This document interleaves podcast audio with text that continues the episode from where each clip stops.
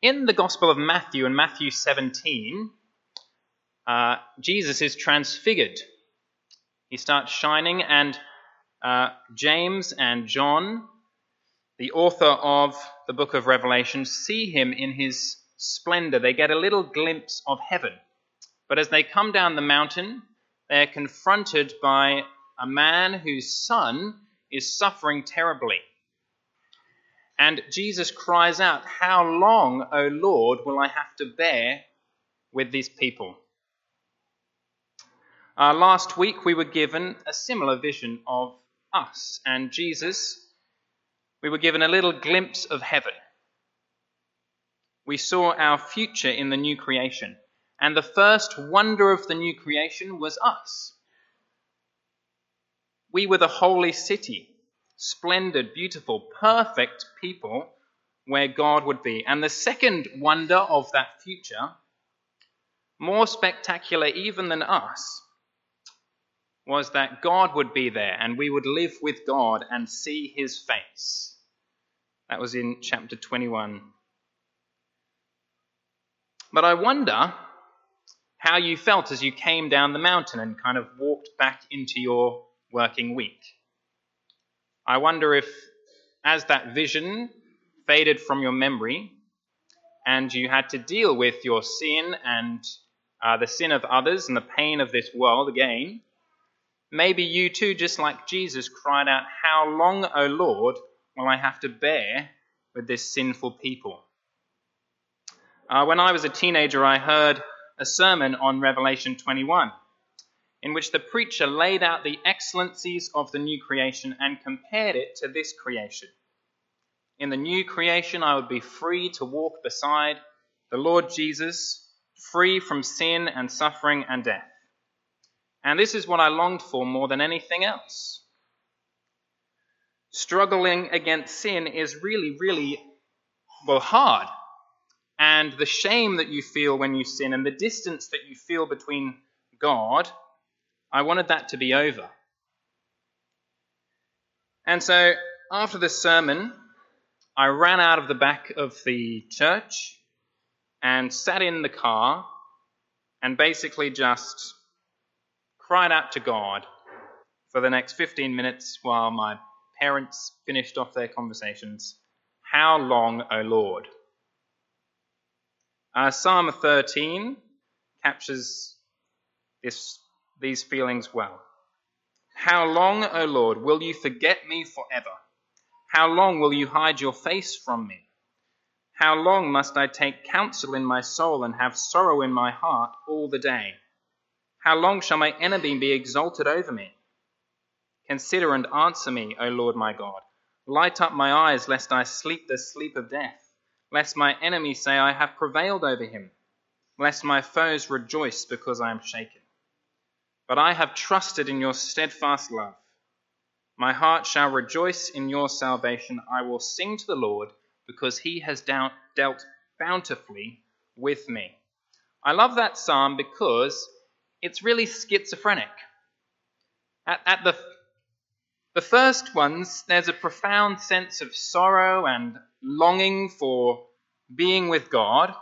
And then intermingled at the end there, there is actually a deep satisfaction, praise in God's salvation.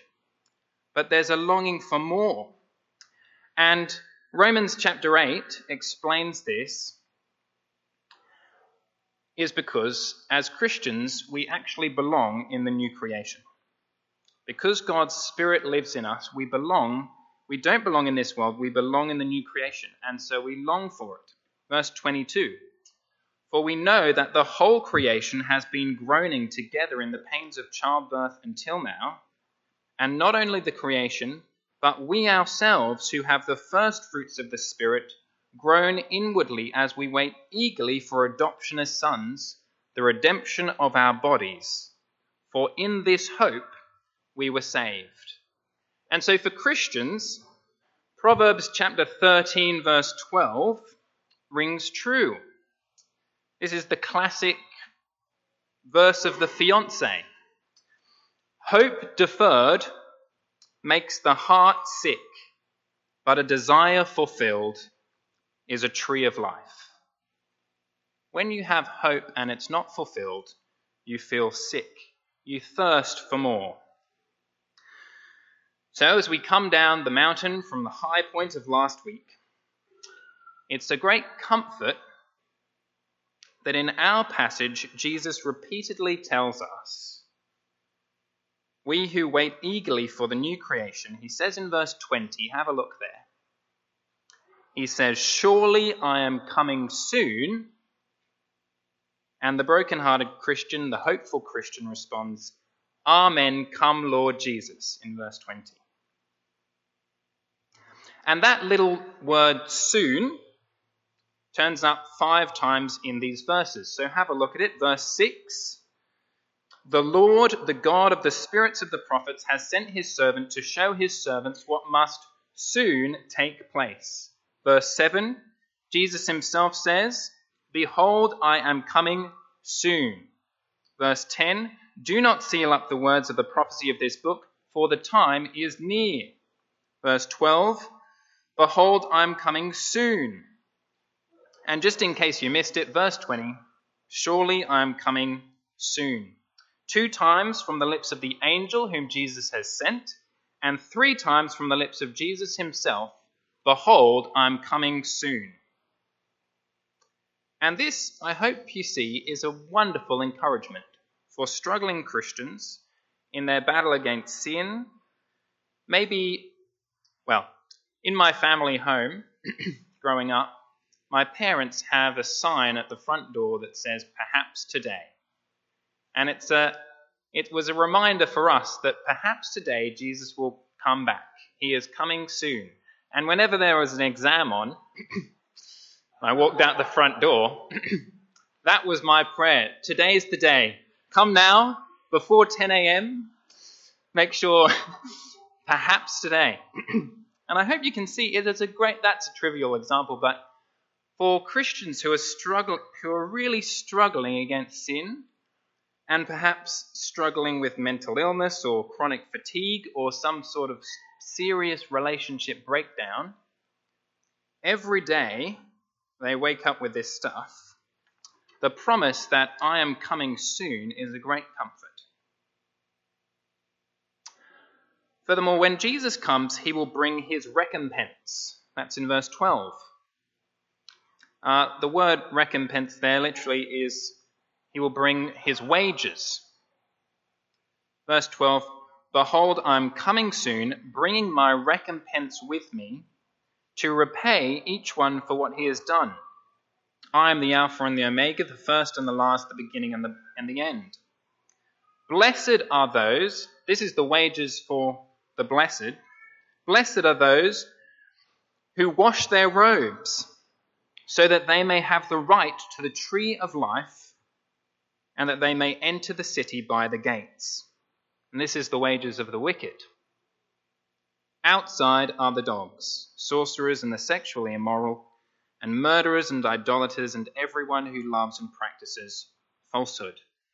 So when Jesus comes, the promise is that he will give the city that we read about earlier and the tree of life to his people, but that everyone else will be left outside of the city. This is the great separation at the end of the age the insiders and the outsiders. But this separation takes place while we wait. And so we find a series of exhortations and warnings and blessings and invitations and incentives in these verses while we wait for the Lord Jesus to come, so that we, when he comes, receive the blessing. We, we are the insiders and we find ourselves not on the outside. And so Jesus proclaims a blessing upon the person who keeps the words of this book, verse 7 and he proclaims a blessing on those who wash their robes, verse 14. And the Spirit and the bride announce that blessing is available for the thirsty, in verse 17. And John warns in verses 18 and 19 that those who disregard his word will be cursed. So, as the chapter unfolds, really it's all about Jesus and the blessings and the cursings that he brings. And the pointy end of this chapter is make sure you're on the inside and not on the outside. There are three essential exhortations in this passage, and that is keep the words of this book, we'll think about that, wash your robes in the blood of the Lamb, and come to Jesus to quench your thirst. And we'll look at each of them in turn. So, firstly, keep the words of this book. I wonder if you noticed as the Bible was read for us how central the words of this book are in the chapter. Verse 6 These words are trustworthy and true. Verse 7 Blessed is the one who keeps the words of the prophecy of this book. Verse 9 The angel is a servant of God along with those who keep the words of this book. Verse 10 Do not seal up the words of the prophecy of this book, for the time is near. In verse 18 to 19, I warn everyone who hears the words of the prophecy of this book if anyone adds to them, God will add to him the plagues described in this book. And if anyone takes away from the words of the prophecy of this book, God will take away his share in the tree of life and in the holy city, which are described in this book. John really rates this book. And John really thinks that your attitude to this book matters. In fact, he began this way. If you flick quickly back to chapter 1, verse 3, or not, if you just want to listen. Blessed is the one, he says, who reads aloud the words of this prophecy, and blessed are those who hear and who keep what is written in it, for the time is near. So at the beginning and end of his book, he's saying, the words of the prophecy of this book really matter. If you keep them, you will be blessed. If you disregard them, you will be cursed. And since John has been drawing on the Old Testament so much as we've gone through the series, and since in the providence of God, these exhortations are at the end of the whole Bible, I think that we can read these words as an instruction to pay attention to the whole Bible. When I am choosing a book to read, I will look at the author of the book if I know the author, that he is trustworthy or is a good writer, then I'll consider it. And then I will look at the inside recommendations. And if I know the people who are recommending it, if Philip Jensen is recommending it, if William Taylor is recommending it, something like that, and they are giving glowing reviews, then I'll really consider reading the book. Well, the Bible is well, the author is God, and God Himself, which is the only opinion that matters, says, Blessed is the one who keeps the words of the prophecy of this book. And so I don't really like being obvious in my application, but I think I need to ask how are you going reading your Bible? uh, do you actually read the Bible? Or maybe a more in- insightful question would be Do you trust God? You see, I've never met anyone who doesn't want to be blessed by God. We all want to be blessed by God, but I've met plenty of Christians who struggle to read their Bibles. But if you believed God's word, that there is a blessing for those who keep the word of God, then surely we would read our Bibles. I'm preaching to myself as much as to you at that point. but what does it mean to keep the words of this book?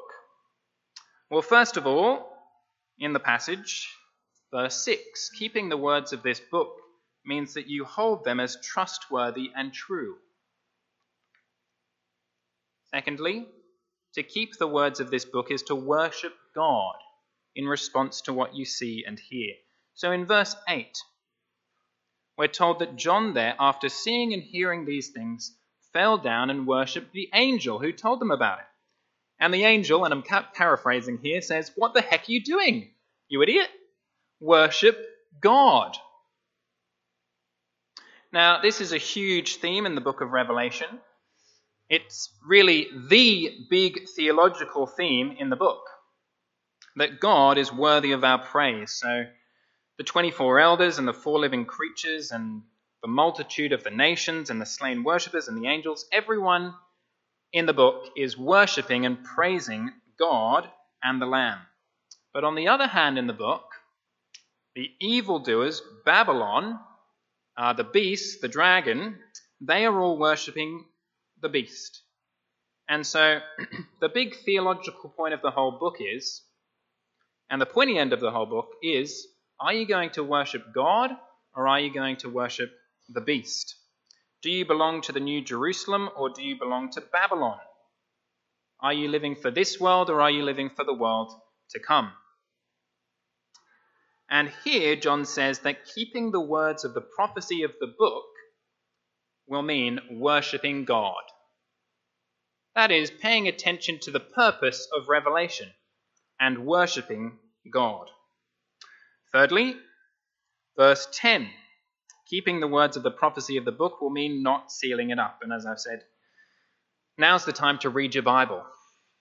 Uh, number four, keeping the word will mean not tampering with it. Verses 18 and 19. There, you're not to take from it, and you don't add to it. God thinks, John thinks, that the Bible is perfect.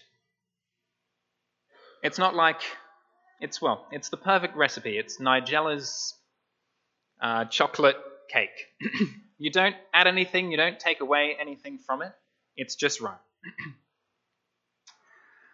and so that boils down for, for us, though, in really practical ways. Because the Word of God uh, says things that we disagree with. And our culture disagrees with. Um, and when we find something in the Bible that we disagree with, we mustn't kind of brush it under the carpet and or change it or water it down or something like that. We need to change our mind.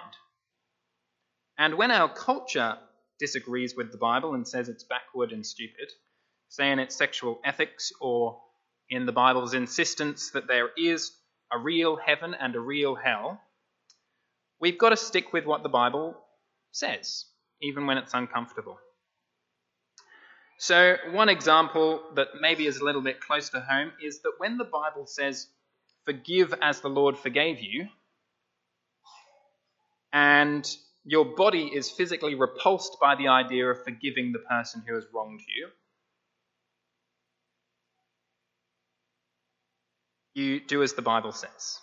You forgive the person. To keep the words of this book will mean not tampering with it. Uh, fifth and finally, to keep the words of the prophecy of this book is to be obedient to the purposes for which it, it was written. Keeping is a word for obedience. It's not a word for just keeping it on your shelf, holding it in your hand. It's a word of obedience. We need to not only read the Bible, we need to obey it. And the purpose of the book of Revelation has been, as we said, to worship God and to remain faithful to Jesus, to come out of Babylon and to look forward to the new creation, waiting patiently for the new Jerusalem without compromise. So, in the end, to keep the words of the prophecy of this book is to take hold of eternal life. It's to come to Jesus and take hold of eternal life. Take hold of the blessings that are outlined in this book. That's what it means to keep the word of this prophecy. So, John begins his book in the same way he began it, with a promise of blessing upon those who keep the words of this book. In the waiting room of eternity, there aren't a bunch of outdated chocolate stained magazines like in the waiting rooms of this world. There is one book to read, and it is the Bible. And your attitude to the Word of God determines your final destination, whether you are blessed or cursed. For these people who keep the Word of God, who trust God's Word, worship God, and come to Jesus for blessing, their place will be in the holy city. For those who disregard the Word of God, their place will be in the lake that burns with fire and sulfur. And the heart of the Christian cries out, Amen. Come, Lord Jesus. So that's the first thing that we do in the meantime. The second thing, as we wait for Jesus' return, is to wash their robes in the, in the blood of the Lamb. Verse 14. Jesus promises a blessing on those who wash their robes. And this reminds us of chapter 7 if you flick back in your Bibles to chapter 7 of Revelation, chapter 7, verses 9 to 14, where there's a great multitude, look at it, from every nation, tribe, tongue, standing before the throne of God, clothed in white robes, and they cry out, Salvation belongs to, a, to our God who sits on the throne and to the Lamb. And down in verse 14, the elder identifies these people as the ones coming out of the great tribulation who have washed their robes and made them white in the blood of the Lamb. This is the second thing that we are to do in the meantime. um, I wonder if you know the story of Penelope Judd. I'm looking for smiles. Does anyone know the story of Penelope Judd? It's a really fun rap by a guy called Shai Linne. I'm not going to rap it. I'm just going to describe the story. Penelope Judd, uh, Google it. It's called Penelope Judd, Shai Linne. Anyway, Penelope Judd lived in a town called Mud.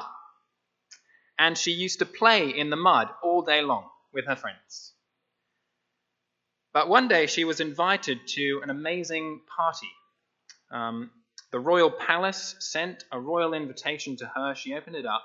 You are welcome to the party of, of the king.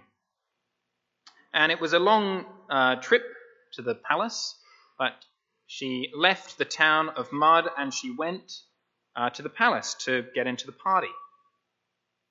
But when she got there, she knocked on the door, and the servant opened the door, and she, he wouldn't let her in he pulled out a mirror and showed Penelope Judd that she was covered in mud from top to toe and said, The king doesn't let anyone dirty into his house. You're, you're not welcome here.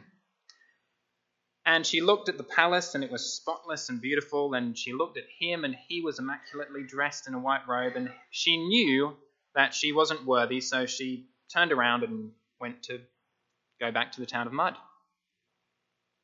But then, to her great surprise, she heard a voice from the party shout out, You can let her in. And as she turned around, who should be at the door but the king himself? And the king uh, looked at her and said, Be clean. And suddenly she looked down and she was wearing this spotless, beautiful white robe. And she said, Where did you get it from? And the king said, Well, actually, it, it's mine. And together they walked into the party, and uh, it's a happy ending. I told you I love happy endings. Um, now, the story of Penelope Judd is our story as Christians. Uh, we are all dirty, living in a town of mud unworthy to enter into God's presence, unworthy to enter into the city that we described last week. If you just glance over to chapter 21, verses 20, verse 27, you'll see there that nothing unclean will ever enter it, nor anyone who is detestable and false. And yet, the person who comes to Jesus can be made clean because Jesus has authority to make them clean. having paid the price for sin as he died on the cross, he has the authority to take away the sins of the person who comes to him. To wash him clean, or wash her clean, taking away all her sins, and clothing us in his own righteousness, and welcoming us into his household. God, Jesus, is able to do that because he is the Lamb who took away the sins of the world. So, entrance into the city is guaranteed because of Jesus. We can look forward to these things because Jesus died in our place and has clothed us in a perfectly clean white robe, his righteousness. Do you trust that Jesus can do that for you? Have you washed your robes in the blood of the Lamb? If you have, you are blessed, Jesus says.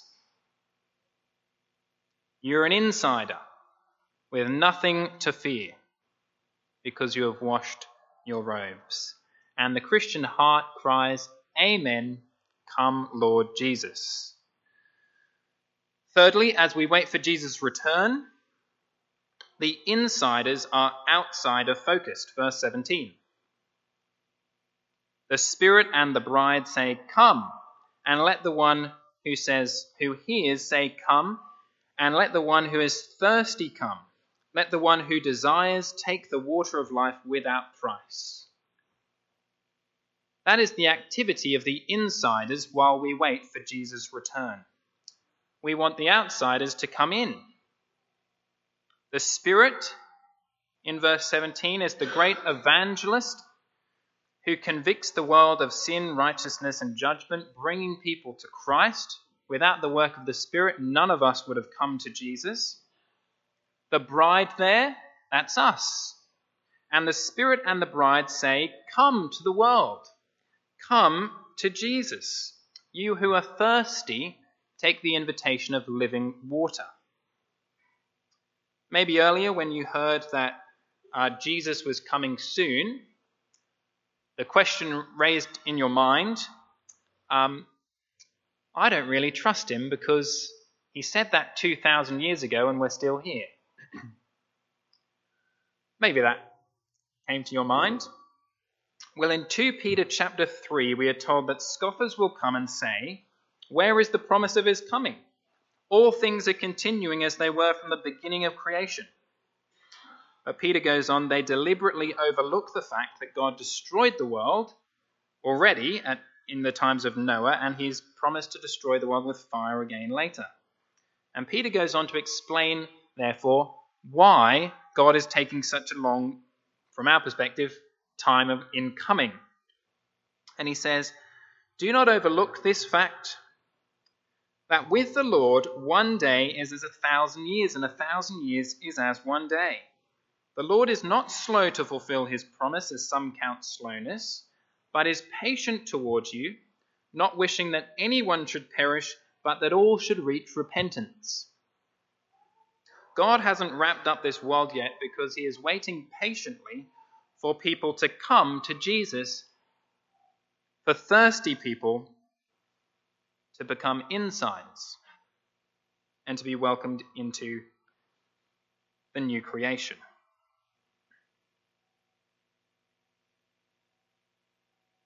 So, as we begin our spring mission, it's helpful to realize that we are only here because God wants to fill his city with men and women who have washed their robes in the blood of the Lamb. We are only here because he wants people to come to Jesus. And our role is there in verse 17 to say, Come. So as spring mission commences, that's what we'll be doing. We'll be inviting people to come and take the water of life without price from the one who has authority to give life. That's what we hold out to the world. We hold out something really, really wonderful. I hope you know that we hold out refreshment and hope and new life in the Lord Jesus. And this offer isn't just for unbelievers, it's an invitation to everyone who is thirsty. So at the start, um, I said that I felt sick with a longing for the new creation, thirsty, hungry for something more than this world. And the medicine for that hunger and that thirst is to come to Jesus now and be refreshed. Refreshed by his forgiveness and washing us clean from our sins that wear, wear us out, and the promise of transformation now, day by day, and worship God. And friends, it's not like as we wait for Jesus' return, we are just kind of grin it and bear it people who grind on and, and have a miserable time. no, we can come to Jesus now and be refreshed. His burden is light. I hope you know that. That it's not just a future comfort um, in the new creation, but we are a new creation now. And we can enjoy, in a small way now, what we will fully enjoy then. The Spirit and the bride say, Come to you if you're a downcast Christian on Struggle Street. Come to Jesus. If you're thirsty, be refreshed. Let the one who can give you life uh, refresh you. The trouble is, at the end of verse uh, 17, it's free. Do you notice how it's free? And um, I don't know about you, but I am skeptical about free things. Like, free things are worthless things. That's why um, Mac, these days, Apple Macs, never reduce the prices. They just keep them all, all the same because free things, cheaper things, are worthless things. That's the way we think. Um, I watched a game show bit recently where they sent out this guy into the streets of New York with $10 notes and a big sign saying free money. And the, the bit was that the guy walked out with $10 notes and tried to hand them out like the salespeople do, but no one would take the money. And they just walked past because they thought it was a joke. And but some people, the, the surprise was that some people did take the money but then they threw the money in the bin or they handed the money back. Because I suppose they thought it's fake or it's stolen, because the last thing it's going to be is free.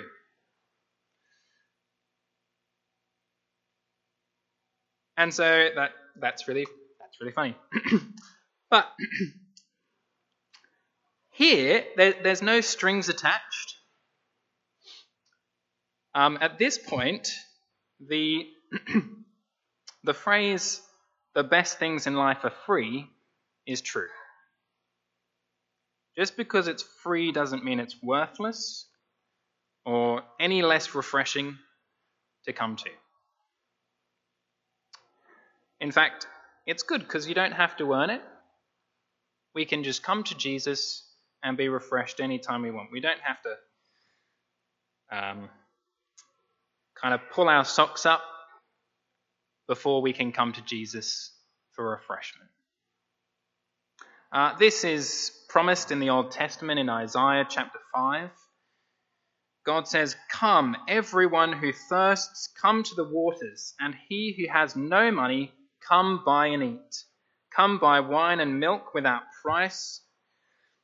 So if you're a Christian, if you're not a Christian today, sorry, it's not because you have failed to do something for God, it's because you haven't come to see that God has something free to offer you new life in the Lord Jesus. And if you're a struggling Christian today, it's not because you, it's not like you need to pull your socks up and do better before you come to God. No, you can come whenever you want, it's free of charge. And in John's Gospel, Jesus himself cried out, Anyone who thirsts, let him come to me and drink. Whoever believes in me, as the scripture has said, out of his heart will flow streams of living water. Later on in John's Gospel, as Jesus is hanging on the cross, he says, I thirst.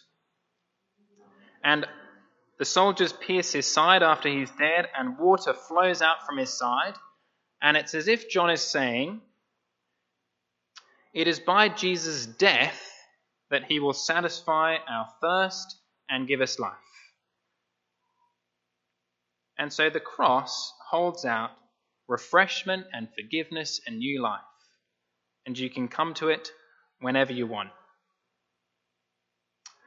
Uh, finally, the resurrection of Jesus is solid proof that there is life beyond death and that Jesus has authority to give it.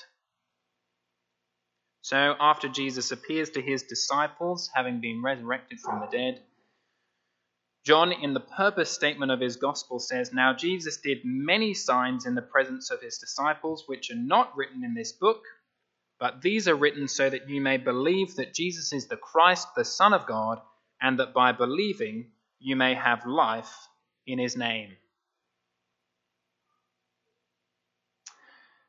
So, before the return of the judge, Jesus, who will separate people into outsiders and insiders, the church holds out the water of eternal life, calling upon thirsty people to come to Jesus in faith and repentance. All right. So the Bible ends in hope of Jesus' return and says that in the meantime, we will keep the words of the prophecy of this book, We'll take seriously what the Bible says, and be blessed. We are blessed if we wash our robes in the blood of the Lamb and we are blessed if we come to the Lord Jesus for forgiveness and refreshment and new life. And in the meantime, the role of the church is to invite outsiders to do the same, to come to Jesus for a blessing. When Jesus returns, there will be those who enter the city of God and see his face and are perfectly satisfied for all eternity and there will be those who are thrown into the lake of burning sulfur. So, to close, um, I want to ask which, which are you? Are you an outsider or an insider? Uh, Bertrand Russell was clearly an outsider, the great atheist. He said this There is a darkness without and when I die, there will be darkness within. There is no splendor, no vastness anywhere, only triviality for a moment, and then nothing. That is the outsider's outlook on life. Darkness, dullness, triviality for a moment, and then nothing. No hope at all. In Romans 1, God describes an outsider's heart in similar terms. He says that darkness clouds our hearts because we worship the things of this world and not God. The challenge of this book has been all along will you worship God and the Lamb, or will you worship the beast? Will you have hope in the new creation, or will you live for this creation? Will you live for the Lord or die with death? If your heart is set on the things of the world, God will confirm your heart, darken your heart, and Jesus says that you'll be thrust, thrust out into outer, utter darkness. But if your heart is set on the world to come, if you long for something more, if you are thirsty, and you come to Jesus, then you will walk with God in the new creation. Uh, John Newton's great song, which I hoped that we would sing today, but um, I was too too late getting it in. Um, glorious things of you of you are spoken. As this beautiful stanza, see the streams of living water springing from eternal love well supply your sons and daughters, and all fear of want removed. Who can faint while such a river ever flows their thirst to fade? Grace, which like the Lord the giver, never fails from age to age. and every stanza of that song is just as good. C.S. Lewis said, If we find ourselves with a desire that nothing in this world can satisfy, the most probable explanation is that we were made for another world. Augustine said, O God, you made us for yourself, and our hearts are restless until we find rest in you. Jonathan Edwards said, The enjoyment of God is the only happiness with which our souls can be satisfied. To go to heaven, fully to enjoy God, is infinitely better than the most pleasant accommodations here. Fathers and mothers, husbands, wives, or children, or the company of earthly friends are but shadows, but God is the substance. These are but scattered beams, but God is the sun. These are but streams, but God is the ocean. And so the Bible ends with this great hope and this great question Do you long for the new creation? Do you long for something more? Are you thirsty? Does your heart cry out, Come, Lord Jesus? If your heart cries out, Come, Lord Jesus, in verse 20, then you're a Christian. And the Bible leaves with a wonderful encouragement Surely I am coming soon. Let's pray.